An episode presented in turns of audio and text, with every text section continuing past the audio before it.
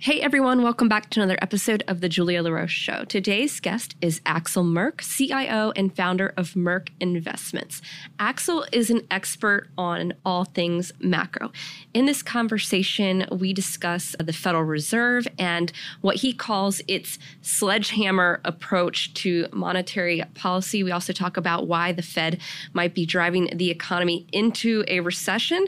We got Axel's take on the markets and why we might see more nuanced market in the next year. We also talked about inflation, gold, the dollar, and much, much more. I really enjoyed this conversation with Axel, and I think you will too. Axel Merk, CIO and founder of Merk Investments. It is so great to welcome you on the show. Thanks for joining us. Great to be with you. Well, you're someone who's known as a macro thinker. You have a lot of experience with international investing and also a lot of experience with gold. So it is so great to have you on and have this conversation at this really important time, just given your expertise across many, many different areas. And I was hoping, Axel, maybe we can just start with your macro view. Today, what is that macro view for you globally and also here domestically in the US? Yes, and, maybe let me give you some some context. Um, so we we actually do us. We're not just talkers and thinkers. We invest. Uh, we manage about a billion these days. And as you pointed out, we we come from the currency space. Although most of what we do is in the precious metal space, mining space these days.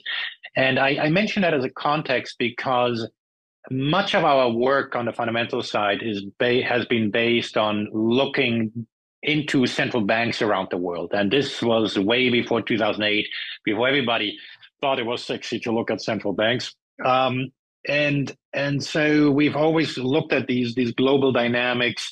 Um, I've said, for example, the, the road to hell is paved with good intentions. Just going through the financial crisis and all these things that have come about.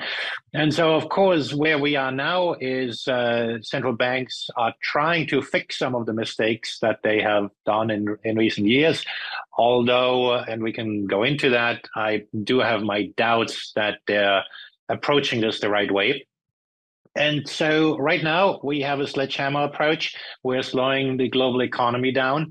Um, and that sledgehammer whacked things quite badly, and and quote unquote everything fell last year.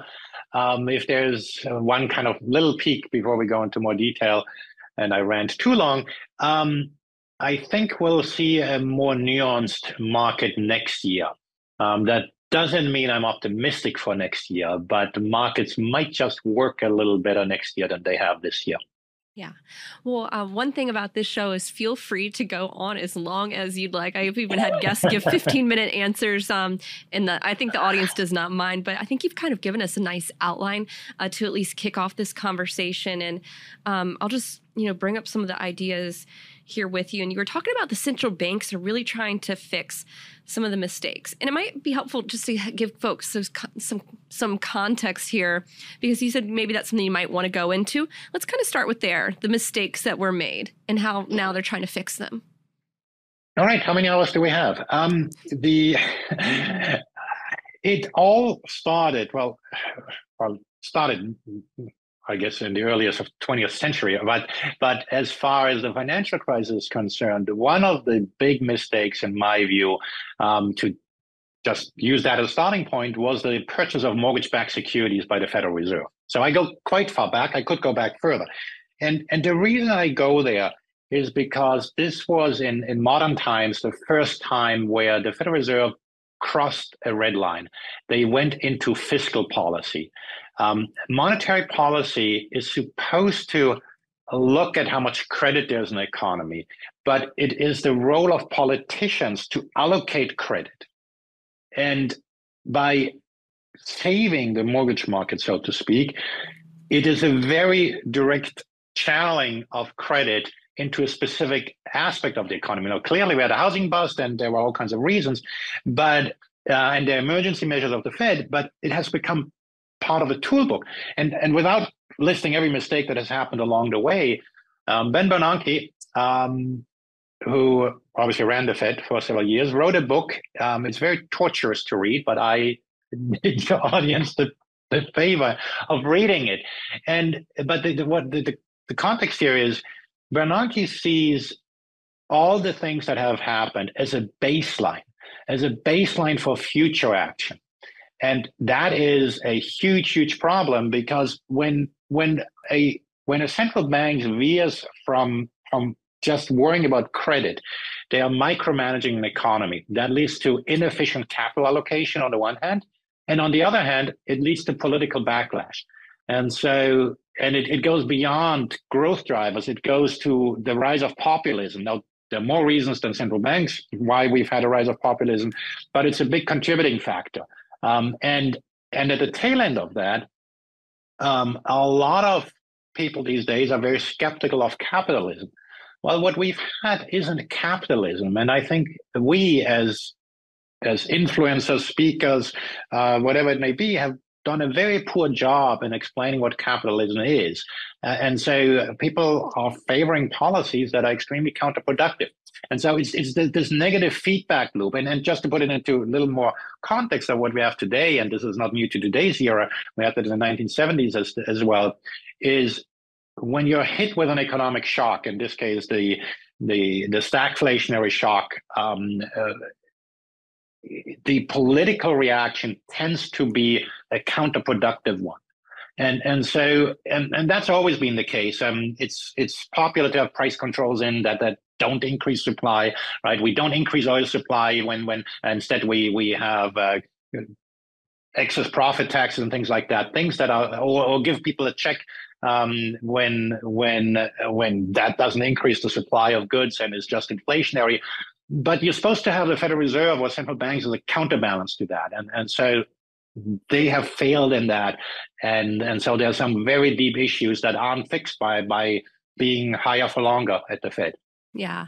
And let's, I would love to, um, you also mentioned like this kind of sledgehammer um, approach. And, um, you know, let's talk about that. And, you know, I would love to hear maybe, maybe you just kind of your general take on Fed policy of late and the rate hikes. Uh, it sounds like are, are they making a mistake? Is that what I'm hearing? I'd love to just kind of hear more from you. Well, uh, rates should be coming down right now if you were to follow a Taylor rule, um, although from much, much higher levels. Now, I'm not suggesting they should necessarily be cutting right now, but the, the big mistake is that the Fed has discretionary power in the first place. Um, the Fed has given us the Great Depression, has given us great inflation during the 1970s, and has given us the great inflation now. And somehow um, they think that by doubling down, they can fix this. Uh, if we had instead just a interest rates based on inflation and, and possibly unemployment, you would have something that could be more reactive and wouldn't be prone to some inherent problems of, of you have a, basically a debating club and when you have and that they're trying to reach consensus on decisions. And so, almost by definition, they're going to be late. And so, they were late in rate, raising rates. And now they've cornered themselves and they've all but promised in being late in cutting rates. And none of that, and, and to just rather than just talking about the rates, once you have high inflation, and there I give Bernanke credit because he's illustrated that um, in his book as well it is not linear anymore. It's not that inflation just goes down. We had that in the late 1940s, but other than that, whenever we've been hit with with um, with high inflation, inflation becomes very volatile.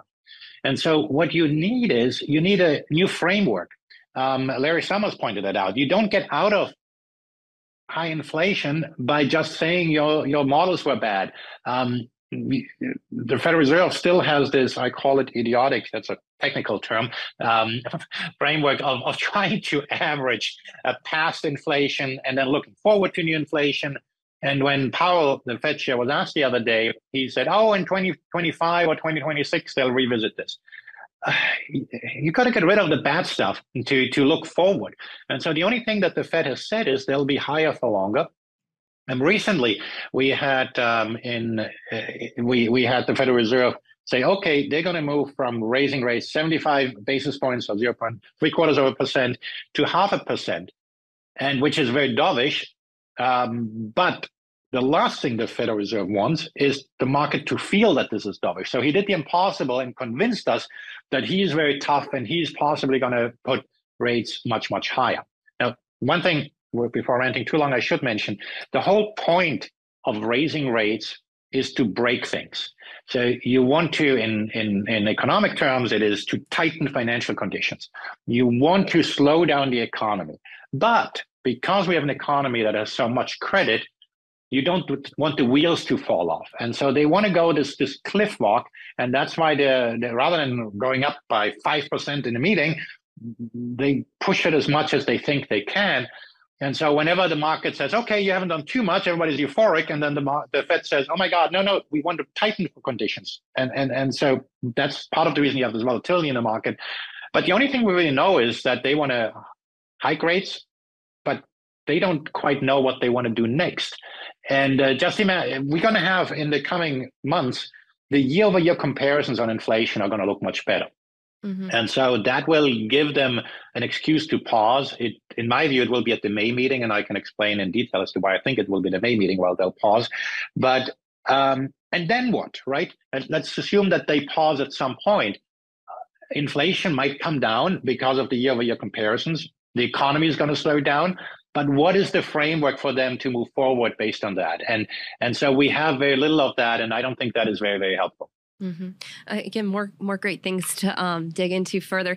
You mentioned that you might want to explain a bit. Um, your, I guess your thesis on when and why they may, might pause. Um, let, us explore that a bit. Well, it's it's actually quite simple. It's the calendar. Um, the uh, the Fed knows it has to slow down, and uh, they have promised the market to be tough.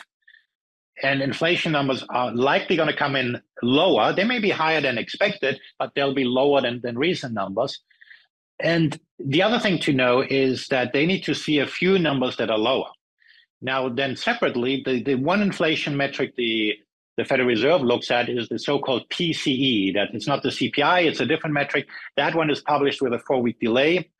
And uh, the February PCE report is published at the end of March after the March Fed meeting, and the next Fed meeting will be in May, on which, in early May, on which they can look back on that. And so there's all a very complicated way of saying is they don't really have a chance of, of, of, of stopping to high grades before that. Now, the one exception is, is if that the wheels falling off scenario is coming to fruition, because they don't want that. And had you asked me a few months ago, I would have given that fairly high odds. Right now, I don't, it can happen tomorrow or it cannot happen at all. Right now, I've lowered my own assessment of how likely that is um, if you look at, for example, the carnage we had in the crypto space, there hasn't been much spillover to the banking system. And unlike popular opinion, the Fed's job is not to manage and worry about the stock market. It's the bond market and importantly, the banking system itself. And so if the banking system can stomach whatever shock is upon us, it will be fine. Uh, when you had the gilts problems in the UK, um, or when the central banks have to, the, the, Federal Reserve has to give a loan to foreign central banks, those are the canaries in the coal mine that you want to watch. But those sort of incidents kind of have abated. And obviously, it's always the unknown unknown that we should be worried about. But right now, it looks like the it's going to be a good old recession that will get the Fed eventually to turn. And that's going to take a while, right? They will wait for this economy to throttle down quite substantially before they'll change their mind. Got it. Um, you are also when you were talking about um, inflation, you made a point how it's not linear and it just goes down. It can become more um, volatile. Do you do you think? I mean, I, I, would love to just kind of explore your thoughts on inflation more because, like, some of the conversations I've had is a lot of it's supply side uh, driven. So, like, what can the Fed really do about inflation? Like, can they really solve this, or can they just create, I guess, just crush demand? Like, what do you what do you think? Well, a few different things, right? Um, part of the reason why I say it's going to be volatile is because these dynamics become unstable. They, they, it, it, first it's a stagflationary shock. It's a supply side shock and then it spills over. It spills over to, to labor disputes. Uh, in Europe, you see strikes come up. Oh, well, just take the railway here in the U.S. Right? Those are symptoms that um, that there is a potential push for higher wages that that could be inflationary, um, or on consumer goods. Right? Things going up, and so it's going to pop up in various places. Now, what the Fed can do, um, very curiously, uh, Powell just a few days ago said that um, we should have more immigration, um, and uh, and basically, if you increase the supply of labor, then that would quote unquote fix or address the supply side things. And why why that is curious is only uh, Greenspan used to be very involved in telling Congress what to do, and ever since then, uh, Fed chairs have stayed away from that. And at the same time, Powell appears quite desperate, saying, well, there isn't much we can do. We only have our sledgehammer. We can't really increase supply. So let's nudge Congress to do some things. Now, the, the, the downside of that is the more you meddle with Congress, the more Congress will meddle with you. And uh, if I can make a little detour here, totally. why it is bad for Congress to meddle with the Fed um, and it doesn't matter whether it is a Elizabeth Warren or Donald Trump or whatever it is. Um, the cheapest Fed policy is words. So a Fed official says something, the market reacts. And when the Fed gets torpedoed from people of influence, they may need to do more. They may need to actually raise rates or lower rates, whichever way they want to go, right? And so it makes Fed policy less effective when there's interference. Um, aside from the fact, of course, that Congress can change the rules in a way that that's not not, not constructive, but um, that's why when when when the fiscal side interferes with monetary side, it it tends to be counterproductive, and it makes it more difficult to to conduct policy. Um, Powell, I don't think understands the political implications of everything that he does. Um, and I also don't think he he fully understands the dynamics, generally speaking, of how inflation works. Yeah. Uh, he is a lawyer. He is a consensus builder in some ways, but just like his predecessors, he is worried about the problem of the day, not worried about the problem of tomorrow, and think that with their bazooka they can do many things. Although yes, they do see they have some limitations. But ultimately, they don't really care about unemployment other than in the speeches. They care about the stability of the financial system. Um, it's a club of banks, and as long as the banks are doing okay, they can do what they want to do or need to do. I think they need to do. Right. Then um, here's my, my follow on question that if they just care about the stability of like the financial system and whatnot, um, what does it kind of mean like or what could it potentially mean for like the societal implications so i think at the very top of this conversation you're talking about um, more of like the, the, social implications like you take that sledgehammer you crush you, you you put you put a lot of people out of work or something. I don't know. What are there those kinds of consequences to these policies that folks should think about? Well, yes, and it is the Fed's job to take the punch bowl away, right, when the party gets hot, and uh, and it's all the more important that when they make what at times will be very tough for the economy, that you don't have the added trouble of having to to fight the the political crossfires um, that are of your own making, because there will be political crossfires in any case. But if you contribute to that, if you put fuel into the fire, and I, I mentioned mortgage-backed securities, right? I mean that's the most benign of the intervention that that we've had that is over to the fiscal side. Um, during the pandemic, of course, it was uh, all the tools out there, um, pretty much micromanaging the economy. Um, and to just take that a step further, right? Um, Bernanke, I mentioned him because he said explicitly, if it were up to him, he would do anything to get full employment. And to me, is uh, he Bernanke didn't use these words, but a planned economy would be just fine with him, um, as long as you give everybody a job, right? And and so the more the Fed goes into a political direction like that, um, that's that's a problem. Now, on the flip side, as you point out, right, the Federal Reserve induced the Great Depression um, and uh, inflation, right, might give higher wages, but ultimately lowers the standard of living of people. And and yes, there is a backlash. There's an old saying that in a in a good economy, the Fed you can get away with bad monetary policy, but in a bad economy, it is very difficult even to implement a, a good policy. And so this, the so-called Fed independence has limits. And it's all the more important that the folks at the Fed um, are humble. And uh, unfortunately, I don't see that to the extent that that I think is warranted. That's a really good quote that you had just there. Um, you know, um, that was a great one. I want to um, also explore this topic because I heard you bring it up and so I was taking notes, and you were mentioning um, like stagflationary shock. Um, so stagflation is that something that you're expecting? Are you expecting more of a stagflationary environment? What's your thesis there?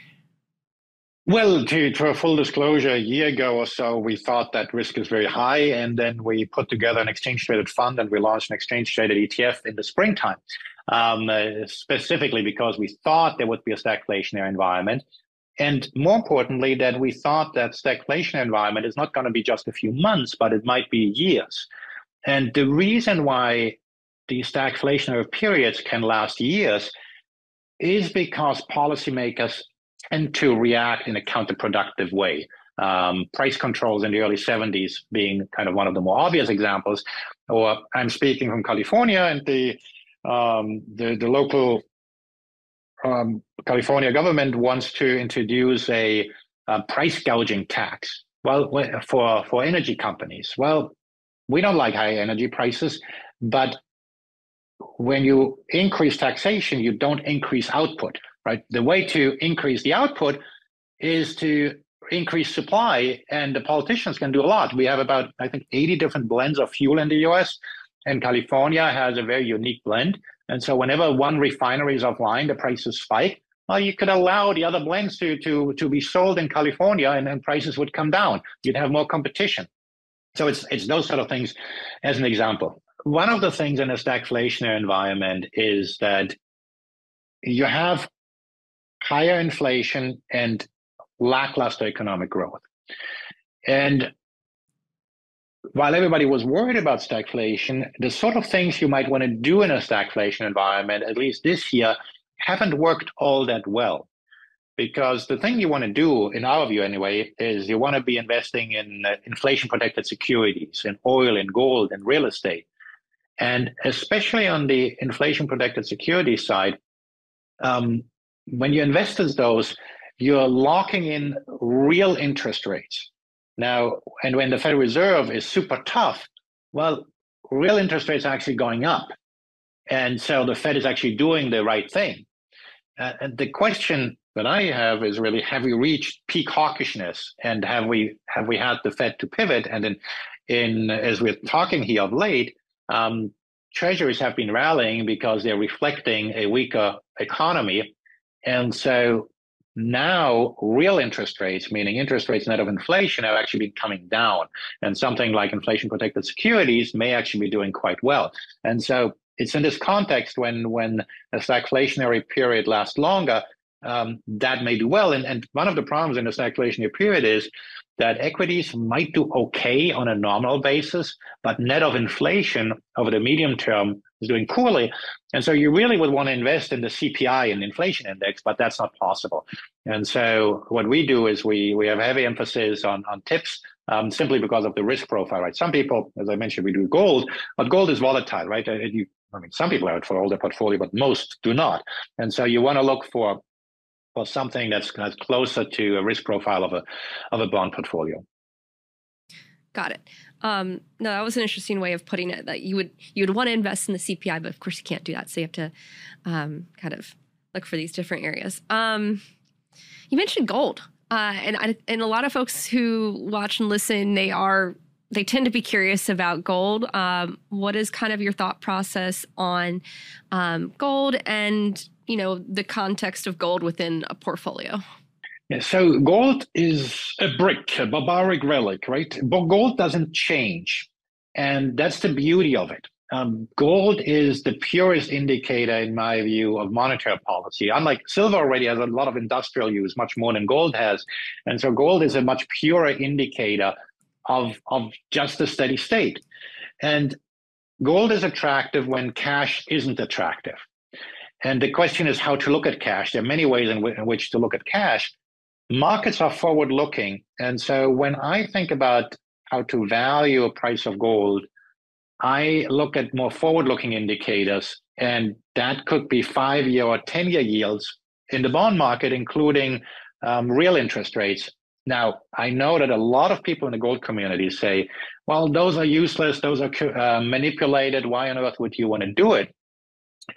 And what I like to say to that is that, first of all, nobody knows what inflation will be in 10 years from now. Um, not the folks at the Fed, not you, no I, nobody. But what these longer term indicators reflect is the market's confidence in the Fed's ability to manage inflation. And the changes in that assessment do have an impact on the price of gold. And that is why the price of gold, which isn't really correlated to anything in the long run, but has a tad of a higher correlation to something like longer term real interest rates, TIPS yields, for example. And and so that's one way that we look at the price of gold. And that is one significant headwind that gold had this year as the Fed was increasing how quote unquote tough it is. And that's also why gold of late has been doing better because now, on top of that toughness, which hasn't gotten any tougher, we now have a slowing economy, which reflects lower interest rates, not in the near term, but in the long term. And the eventual Fed pivot that will have to come at some point. Now there are lots of ifs in that that, that scenario, but um, that's one way I like to think about gold. Now, what we see in in in the investors that we have, we really see. I, I like to group them in three different types of gold investors, um, just on the physical side. Um, one is the one that I just mentioned, right? The, the investor who is concerned about the erosion of the purchasing power of the dollar. And uh, while I give my framework, most investors look more at the short-term CPI and whatnot.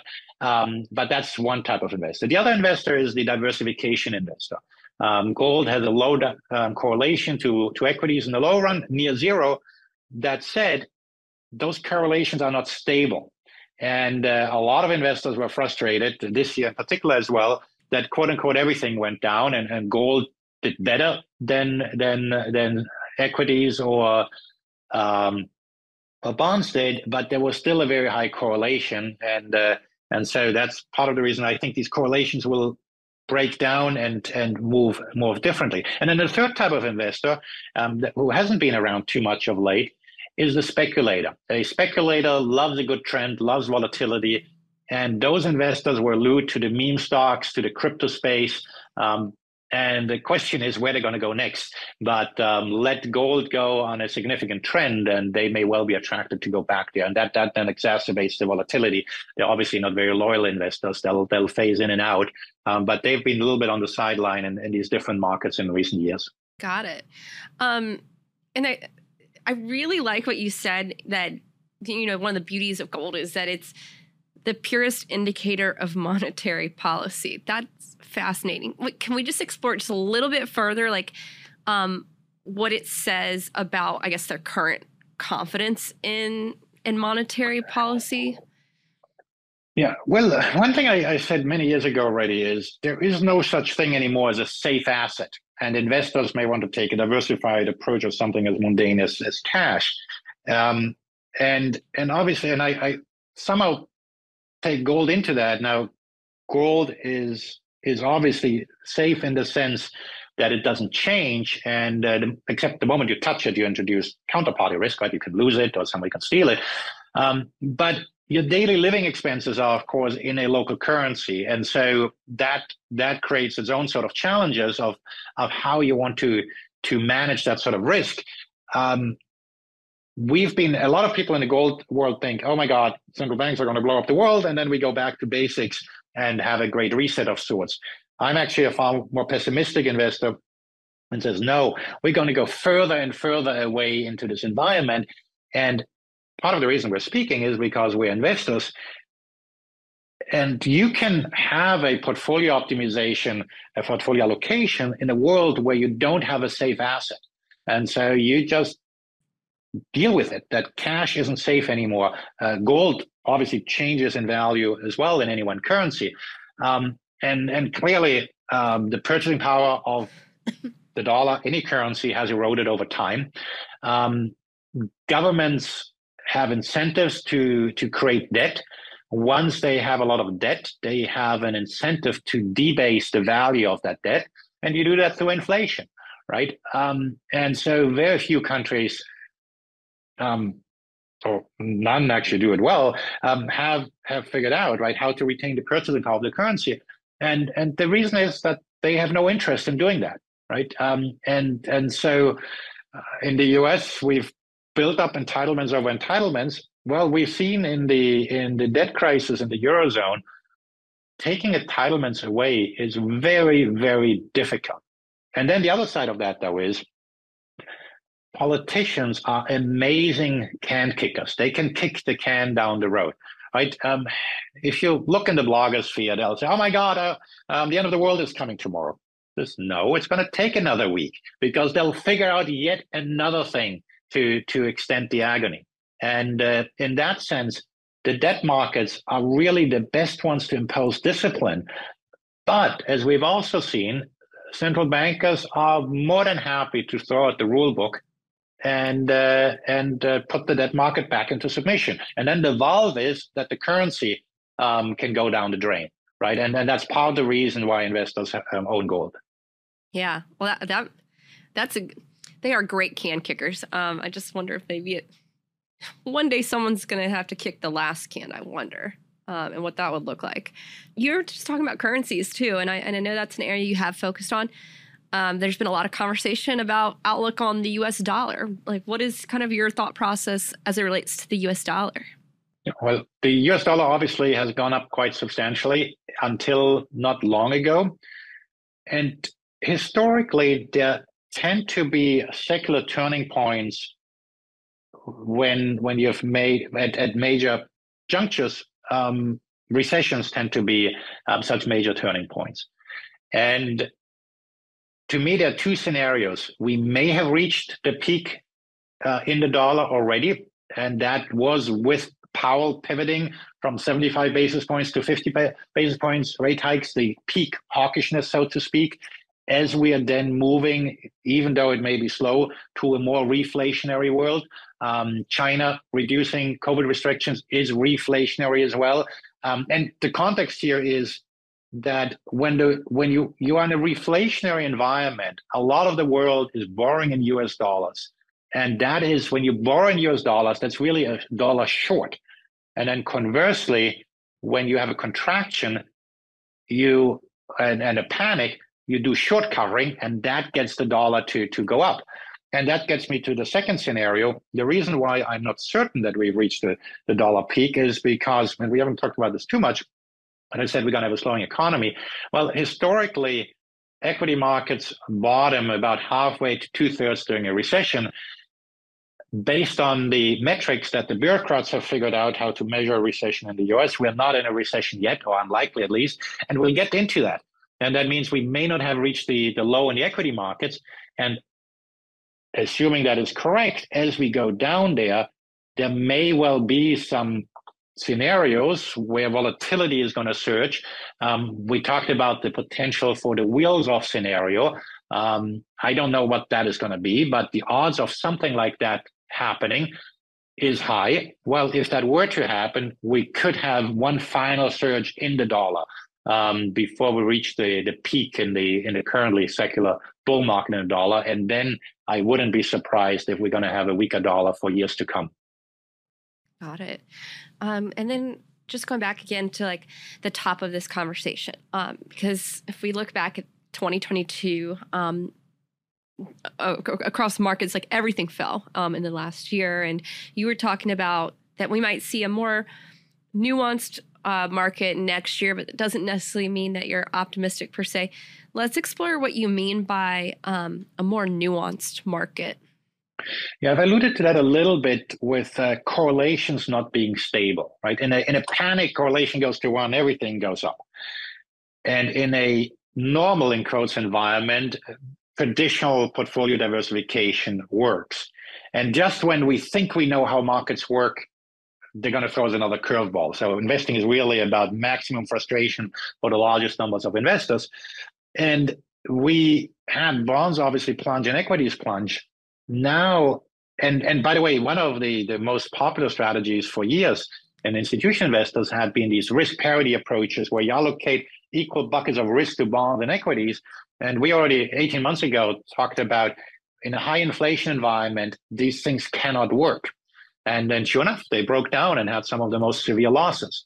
Um, now with inflation at least for the coming months coming down and with the fed tightening the screws we might experience a more traditional sort of environment, which means bonds might rally, equities might sell off, and that's consistent with that. And if we have a deep recession, and that mostly applies to a deep recession, um, if you take 2008 as a very deep one, um, in that sort of environment, equities take a long time to bottom out, whereas something like the gold miners tend to be much, much earlier, and the price of gold also quite early because there's the greater anticipation um, of that pivot. And so that's why these things react more. And so if I take that together, that's more of a traditional thing. Um, now, this is all the big disclaimer, right? Most forecasts are wrong. My crystal ball isn't necessarily any better than anybody else's.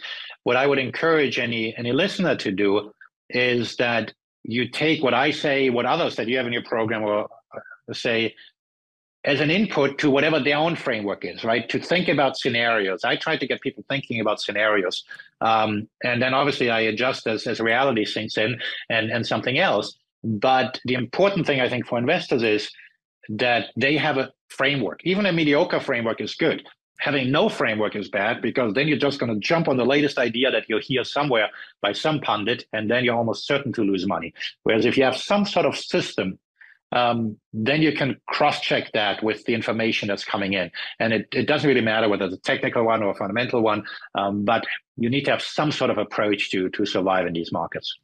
I really like that, like having your own framework, looking at this as inputs, and really the importance too of doing your own homework and research. And I guess when you look at like your framework, like what do you think about like where you want to be, or like how much like exposure you want to have? Like how how I don't I don't know what you're able to share, what you're willing to share, but what is kind of your framework telling you? Well, let me first tell you a quote unquote joke in the industry. So the, the retail investor panics and liquidates a portfolio when the going goes tough. The professional investor conducts risk management. Well, does the same thing, but they apply a fancier term. Um, and, but um, more to the, the substance of that, right? We all told, well, we're supposed to have some sort of risk profile. And that that is indeed the case, right? Mean, we like the risk on the way up. We don't like it on the way down. And so we got to think about what risk can you stomach. And one of the things I I just hated during the financial crisis is when people said at the bottom in 2009, you should double down and buy more equities right now. And the reason I hated it, it may have been the right call to load up on stocks when we were at the bottom of the market in, in the spring of 2009, but it was completely irresponsible. And the reason it was irresponsible is that on the way up, people didn't take chips off the table. They had loaded more risk assets into their portfolio than they should have. And then they lost half of their net worth um, on the way down. So when you have been overexposed and lose half of your net worth, you've got to not double down and be in the casino, right? Because you got to live another day. And so, and that's part of the reason why it's so important to have a framework. You got to take chips off the table when the times are good so that you have that ammunition when the times are bad. And if you haven't done that, well, you got to cut your losses and, and try to, to, to move on, right? And, and so when I look at, at my portfolio, so in, in 2007, I liquidated all my equities because I did not like what I saw. Um, that was good. The not so good thing is I didn't load back up on equities in the spring of 2009, right? And and and part of that is though, what is your goal? Is your goal to beat the S&P 500? Well, then maybe buy 110% of the S&P 500 because in the long run equities go up. But is that really the sort of risk profile that you can stomach? And by all means, I, I don't recommend that for everybody. Most people have other goals, right? They want to finance a retirement. They may want to save money for college or this or that. And and the best investment that I the only, one of the few I can recommend on, on on in public is that you invest in yourself, right? If you invest in yourself, you are an income generating machine and and to the extent that you can do that that can yield a higher return um, and that's both in terms of education and in terms of health right now everything beyond that is, is really somewhat secondary um, the other thing we talked about the federal reserve only of uh, being able to control supply well on the individual level the thing you have much more control over than your investments is your expenses Right. So you invest in your education, in your health, and manage your expenses. That's much more important than whether you buy gold or equities or bonds or crypto or whatever it may be. Now, beyond that, I do what I can afford. And so I have a little bit of everything. I guess I have a lot of gold and gold mining compared to the typical investor. But I, uh, we haven't talked much about gold mining, but and it's it's it's a it's a broad sector with many opportunities, but it's a very risky sector. It is not for the faint of of heart, right? You've got to be able to afford it. Um, I own some real property. I'm I'm about to buy some forest as well, uh, but that works for me, right? That doesn't work for everybody, and and and so one of the things I'd like to tell people is buy stuff that you know right? A lot, most people spend more time buying the next iPhone than um, than thinking about which investment to buy, yeah. and that's usually not a very smart thing to do. Axel, I'm like loving everything that you're saying because you know these are really just kind of important reminders uh, for folks and like you know investing in yourself and, and controlling the things you can control um, i have like just a quick kind of random follow-on question because it's something i'm curious about and I'll admit, like I just don't know the answer. You mentioned like gold miners. Um, why invest in gold gold miners and not just like you know the physical bullion or something? Just I'm I'm not familiar as to why, but what's what's the appeal of investing in the gold miners? And sorry for the naive question, I just don't know. Not not not at all. Um, they are they all have very different risk profiles, and that that's kind of the main the main answer, right? Um, the price of gold has a volatility of similar to the equity markets with some surges, right? Um, sometimes uh, significantly higher than that. When you go to the gold miners, the risk profile tends to be higher. The gold miners is really a broad spectrum of, of, of companies to the to the, the, the big producers to small exploration companies. Um, and you introduce management risk, corporate risk. And the gold miners tend to do what investors want them to do. And so in recent years, they got their house in order. Now, you would think that's a good thing, but it, not necessarily, because what that means is that the big gold miners have um, a lot of cash these days and have not invested in increasing their resources, and at some point they'll deplete those. And so the reason you, at least a theoretical argument to invest in the miners, is that you have a leveraged exposure to the price of gold.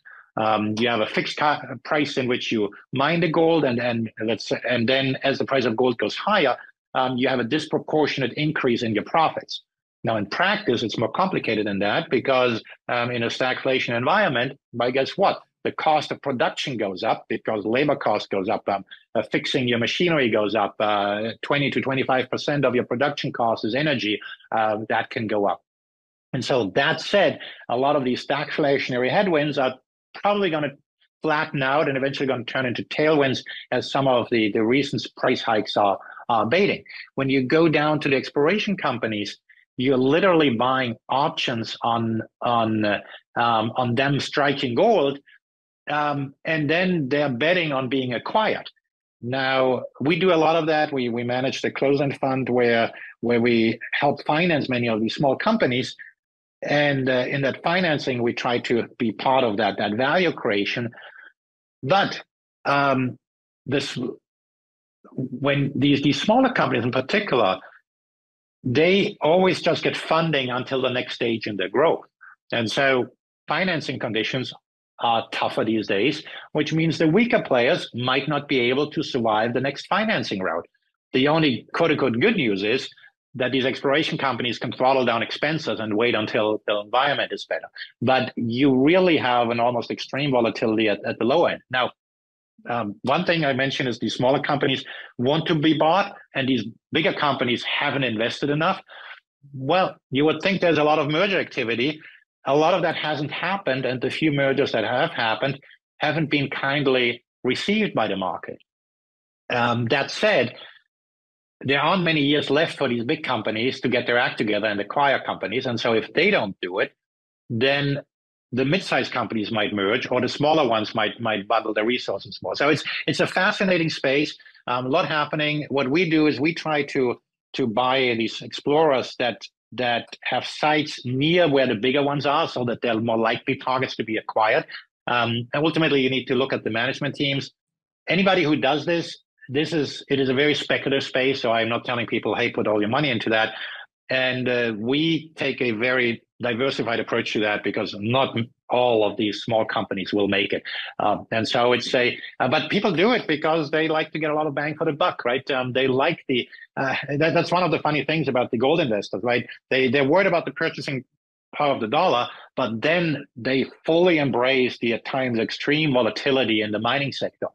Um, and so it's a, to me, it's just, uh, we think there are fascinating opportunities available, but again, for an investor, only kind of chew what you can afford to, to, to chew and potentially lose as well. Yeah, well, I just appreciate you like answering on my my question. Was just curious. Like, I just honestly never thought to like ask anybody as to why. Um, going back to the comments you made, just kind of some of the principles, and it's just sticking with me when you talk about investing in yourself. And I kind of get this feeling that that's something you did. You invested in yourself. Um, you have your name on your firms. Uh, uh, it's named after you, and so would love to just kind of maybe go back a little bit to the beginning, Axel, and hear about your own journey in the financial markets. Like, what was it for you that got you interested in this space and um, you know, kind of going out and building uh, this this firm? Yeah, well, I'm a little bit of a hopeless and unique case. Um, I had talked about the stock market as a kid because my dad was in the business. Um, I remember on October 87 picking up the phone of the one investor that uh, one client my dad had who had told my dad not to hedge the portfolio and uh, a very wealthy investor. Um, in college, I started taking on some my, some first client money. I never really worked for anybody else um, other than summer jobs. I eventually dropped out of a PhD program to start Merk Investments. I started it back in Europe, um, took it to the US in 2001, and then we turned it into a quote unquote real business in 2005 when we launched the first mutual fund. Uh, we just shut down. We at some point had four mutual funds. We just shut down the last, um, liquidated the last mutual fund. Unfortunately, that's a dying breed. Um, so these days we have a few exchange traded products and do a few other things. Um, so it's been a, a, fascinating world. One of the drivers, just talking about the investment side, not so much about the personal side, is that the regulatory overhead has gotten bigger and bigger. And I trust your audience doesn't care too much about the details of that. But the, the relevance of that is that the way I look at regulation is it increases the barrier to entry, um, which means that stifles innovation because the, the small company cannot participate if they can't comply with all the regulation that comes in. I mean, some of it is good and some of it is bad. To look at the crypto space, like anybody can create an exchange, even if they don't have the proper controls in place. And then the regulator comes in and puts a stop to that. And, and guess what? It's going to be more difficult to participate in that. Um, and, and I guess there's a reason why not everybody can just come out with medication, right? The, the FDA has a bunch of rules. But if you just think globally and, and on, a, on a macro level, the countries that have the most red tape are held back the most, right? For years, we had negative interest rates in big chunks of the world. Well, there's something seriously wrong in that, right? In the in the previous administration here in the US, yields were heading higher because red tape was cut. Um, and of course, you can argue about the details and so forth. But if you want to have growth, if you want to have the supply side to do well, you got to think about ways of fostering investments. And it's one of the things that's so sad about what happened in the UK. Um, clearly, they, these some of the things that happened on the tax cut side were were botched, and and and uh, but the new government in the UK just got rid of everything, including the, the ban on fracking, for example. Well, if you need more energy, that is one way you can do that. But of course, that requires leadership to communicate as to why certain things need to be done. And and so kind of I'm pivoting here to to the UK from asking about my own journey. Sorry about that. keep going. But no, the, it's interesting. But, but um, I have always been a person who does things, right? Um, and so on the on a personal level, um, before the pandemic, my fam, my wife and I, we bought a, a ranch where we have a vineyard, and and so we are we're doing things right. A great escape to get there and, and build things, right? Rather than just talk about things. Um, a lot of people say they spent more time on the television during the pandemic. I, I last time I watched a movie was on a, on a I was just on a 48 hour trip to Europe, and there I watched movie on on on the seat in the plane. I don't have time to watch watch uh, watch a movie these days. With rare rare exceptions, maybe one once a month I get to see one. I'm just too busy with with pursuing passions uh, left and right. So ultimately, I'm a, a doer, and uh, we can talk about all the wonderful things I do, but I, I don't think the audience is all that much interested in the details. No, people, I, believe it or not, I think people are interested in like the human side of things too. And I think you touched yeah. on a lot of very real things, um, especially like when it comes to regulation. And um, you're just mentioning like, you know, if you cut some of the red tape, you can unleash some growth. And I think there are a lot of people who out who out there are building businesses and they encounter this every single day. It's just something that's not often talked about, you know. Yeah, and and and ultimately, right, building a business, running a business is is a lot about dealing with the problem of the day. You obviously need to have a vision. Um, by the way, during the pandemic, one of the things I learned a lot is much more people's management. Right, um, spend we have. I, I we're regulated like big business. I consider us to be a small business, even though we manage about a billion. Um, but everybody in, in our firm is in a different phase in their life. And so every week I had to had to and wanted to spend time with each one to make sure that they're okay. Right. Um, something I probably should have done pre-pandemic as well, but the pandemic really um, taught us that those sort of things do do really matter, especially for for retention and, and trying to kind of motivate a team. Um, and so we all kind of grow in our own ways and do this and that. And and then then yes, you need to have your your outlets outside of work. Um, one of my, one of my outlets is to rant about the Fed. it's it's one of the things I need to do once in a while, and uh, I do that on, on Twitter as well. Um, and by the way, I, I, get good feedback on that. One of the reasons I use social media is because um, unlike my team at work, right, they don't mind telling me what I say is stupid um, when if and when it is the case, right? And and so I can. Um, it, it's a it's a great sounding board and and a cross check of some ideas that I have. That's how we found each other. Was on uh, on Twitter. Are, you telling me that something is stupid? no, no, definitely not. no, um, no, no, Did no, I also read? Did I also read that you're a pilot?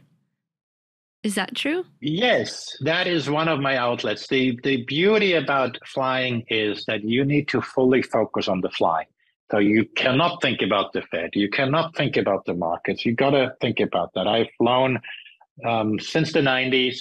And uh, one of the things um, I added during the pandemic is a helicopter rating um, because it got too complicated to just deal with the bureaucracy at the airport. So you decided you there are alternatives. So I mentioned I'm a doer rather than just a talker. And so I decided to do it and I did it and it is great fun.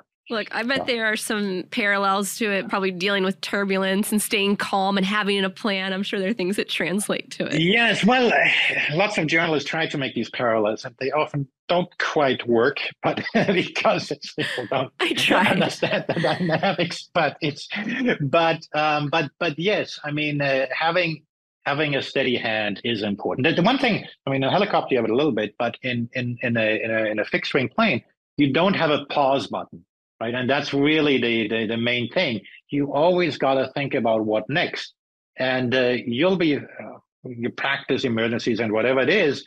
But the main thing is to stay calm, right? You assess the situation and then you make a decision based on what you see. And, and there are many similarities, of course, to the markets, right? You don't want to panic just because something happens in the markets again, you have so many great um, lessons and maxims and principles. Axel, um, I want to pass it back to you and just give you a moment for any parting thoughts you might have and um, share where folks can learn about um, you, your firm. Um, you know, if you want to share some of your social media. Um, so I'll just give you a couple of minutes. Well, sure. I'll be, be brief on that, right? the if you want to get me unfiltered, on Twitter is probably the best place at Axel Merk. Uh, my speech is censored, meaning I'm subject to all the wonderful compliance things. So I'll be much more boring than some folks, but I will give you my latest interpretation of what I see happening, um, mostly focused on, on what's happening, economy, monetary policy, and so forth. Um, you will get the occasional off topic tweet.